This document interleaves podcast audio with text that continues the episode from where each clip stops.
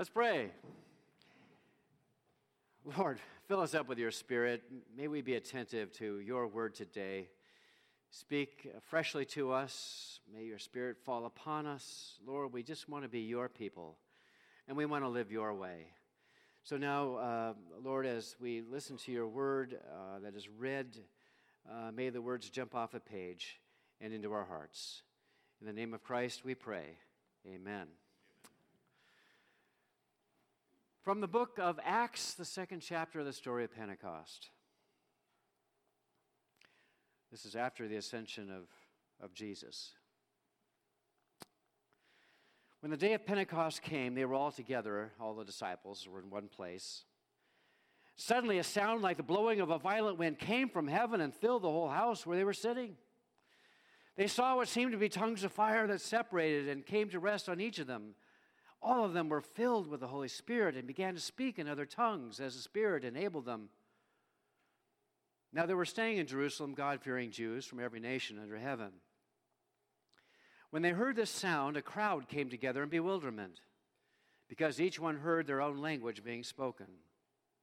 Utterly amazed, they asked, Aren't all these who are speaking Galileans? Then how is it that each of us hears them in our native language?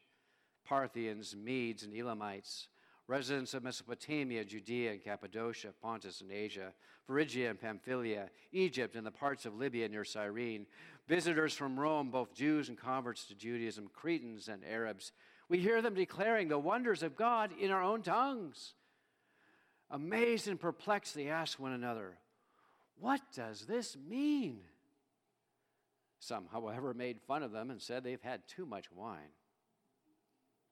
Then Peter stood up with the eleven, raised his voice, and addressed the crowd Fellow Jews, and all of you who live in Jerusalem, let me explain this to you. Listen carefully to what I say. These people are not drunk, as you suppose. It's only nine in the morning. No, this is what was spoken by the prophet Joel. In the last days, God says, I will pour out my spirit on all people. Your sons and daughters will prophesy. Your young men will see visions. Your old men will dream dreams. Even on my servants, both men and women, I will pour out my spirit in those days, and they will prophesy. It will show wonders in the heavens above and signs on the earth below blood and fire and billows of smoke. The sun will be turned to darkness and the moon to blood before the coming of the great and glorious day of the Lord. And everyone who calls on the name of the Lord will be saved. And then I want to turn uh, briefly to the fourth chapter of book of Acts, beginning at verse 32. Luke, the writer, uh, says this All the believers were one in heart and mind. No one claimed that any of their possessions was their own, but they shared everything they had. With great power, the apostles continued to testify to the resurrection of the Lord Jesus and God's grace was so powerfully at work in them all that there were no needy persons among them. This is the word of the Lord. Thanks be to God.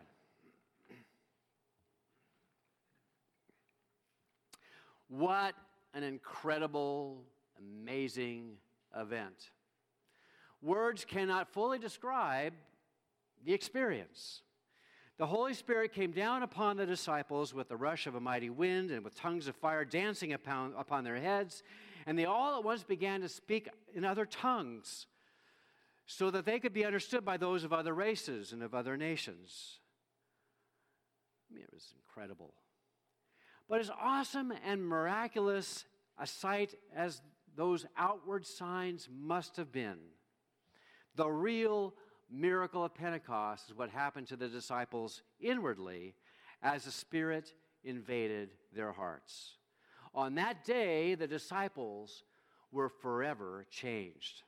The Holy Spirit brought them into a kind of unity that they had never experienced before.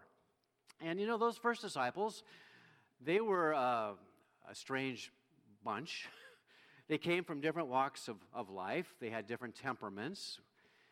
You know, we know Peter, who uh, the leader of the band, who was rather impetuous and impulsive. James and John, given to temper tantrums. Uh, Matthew, a tax collector who probably cheated people.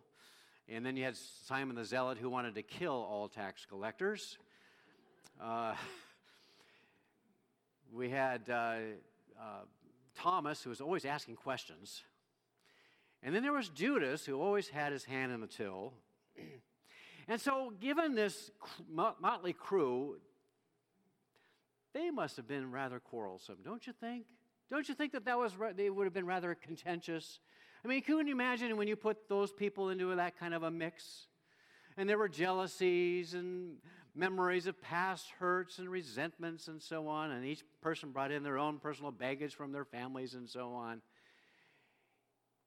And you remember the time uh, we, we saw it not too long ago when uh, the disciples were actually a couple of disciples, James and John, came up to Jesus and said, Lord, we want to be, we want the chief seats in the kingdom. we want to be the Secretary of State, the Vice President, you know? And all the other disciples heard about it, and they were, you know, they were frustrated with James and John, and, and they, everybody was ambitious. Everybody wanted the chief seats. They were arguing with one another, and this is just a couple days before Jesus died. And basically, Jesus had to say, Would you guys quit? Would you guys stop it? This is not what it's about at all. So then not only did the disciples irritate one another, but they must have irritated Jesus big time. well, then all of a sudden, as they were together in the upper room, Jesus had ascended to the Father sometime after that, after the resurrection, the ascension. Then, as the disciples, disciples were gathered together, the Holy Spirit came with power down upon those disciples, and all of a sudden, there was a new kind of unity the disciples experienced solidarity. No more bickering, no more fussing. They were full of the Spirit of Jesus Himself. They were full of love and concern for one another. They moved from quarreling to concert, from contention to unity. Luke tells us they were all of one heart and one mind. The Spirit brought them together, so they moved out as one into the world to share the good news of the resurrection of Jesus Christ. That the Spirit would do that, well, that's a miracle, right? If He can change that bunch, it was a miracle. Absolutely amazing. Only God could make that happen. But at Pentecost, not only were the disciples made one, but they were made generous the Holy Spirit came upon them, and all of a sudden they began to share with one another. They were so caught up in the Spirit and so full of love for one another, they just opened up their purses and their homes and took care of the poor and the helpless among them. They pooled their resources to, keep, to take care of each other. No one claimed that any of their possessions was their own, says Luke, but they shared everything they had, and God's grace was so powerfully at work in them that there were no needy persons among them. You know, it takes a miracle for some people to begin to open up their purses. they all began to enjoy the blessing of sharing. They pooled their resources for the glory of God and for the advance of the kingdom, and no one clung selfishly to his or her private possessions. Except for Ananias and Sapphira, whose story is also told in the book of Acts, chapter 4, but I won't go into that. But there was a new sense of trust in the fellowship. Somehow they'd been made so aware of the abundance of God and of their utter depend- dependability upon Him that they no longer felt a need to hoard things or to grasp things in order to get security in life. They could freely share with one another because they came to believe that God could be counted on to supply all of their needs according to the riches of His glory. So the Spirit of God not only brings people together in unity, but He enables them to open up their hands and share. Another miracle. And a third miraculous effect of Pentecost has to be the power and the courage that came to the disciples. Because not long before, if you remember, they were cowering in the upper room behind locked doors. And here they were now hitting the streets and preaching with boldness. As Luke says, with great power, the apostles continued to testify to the resurrection of the Lord Jesus. And the Lord continued to add numbers to the church. The church grew exponentially. People from all over the world were now hearing the good news of the love of God in Jesus Christ. Sinners were experiencing forgiveness, were being set free to live a new kind of life. People were being healed and made whole. The disciples were literally turning the world upside down. Even the Jewish leaders at the time, who were horrified by this turn of events, were impressed by the boldness and the courage of the followers of Jesus. The Spirit made them one, the Spirit made them generous, the Spirit made them powerful and courageous. It was all part of a miracle of Pentecost. So, what does that mean for you and me? What does it mean for us as a church? I can't think of a greater need than for the Holy Spirit to come to us afresh as He came at Pentecost, so that we can be more unified in mission, more generous in outreach, and more courageous and bold in witness. This is the, uh, the day of Pentecost. Um, the season of Pentecost actually lasts only one day. I Googled it just to make sure, you know, in the calendar, the church calendar, it's only one day. I think I went to yahoo.com and the question was asked, how long does Pentecost last? And, um, and, you know, the answer was, of course, one day. But then somebody facetiously said, for most people, one or two hours. That is only on Sunday morning when we talk about Pentecost. well, sadly, there is truth in that. For many Christians, Pentecost lasts maybe for an hour when it ought to be a continuing reality as the Spirit of God continues to transform our hearts. Perhaps we've been relying too much on our own power and our own abilities and our own resources to carry out Christ's mission.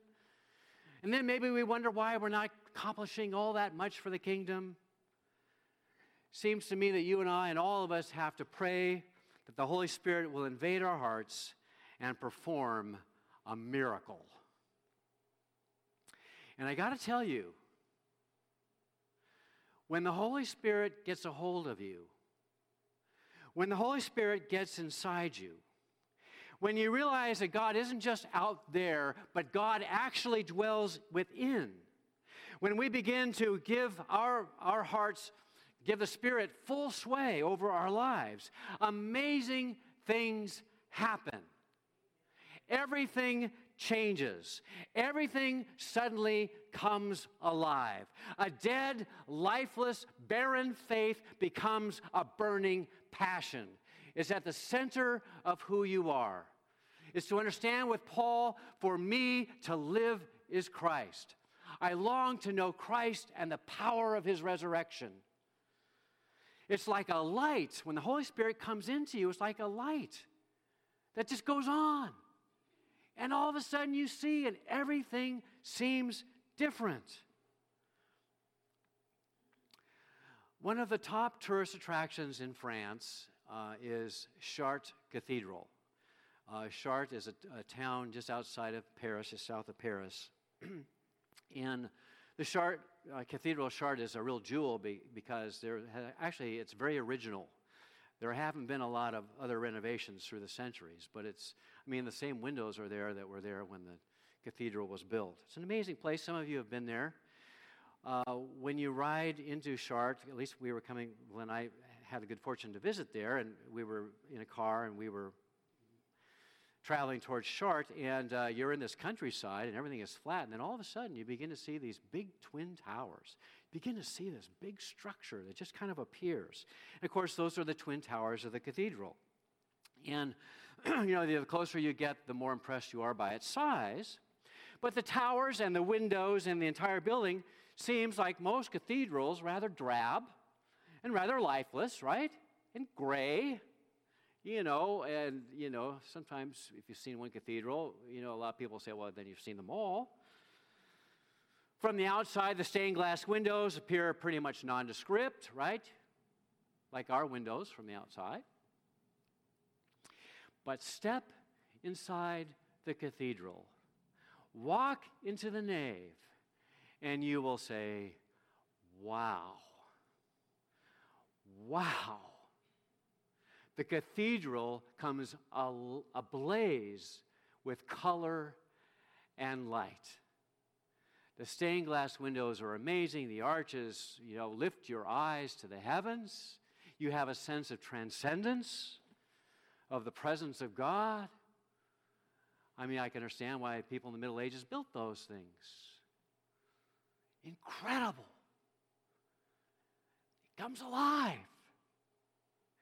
And that's what happens when churches, when individual Christians are touched by the Holy Spirit and indwelled by them, suddenly everything comes alive. All is color and light. You're no longer on the outside looking in, wondering what the life of faith must be like and how it is that those people are so full of God. But you are now an insider.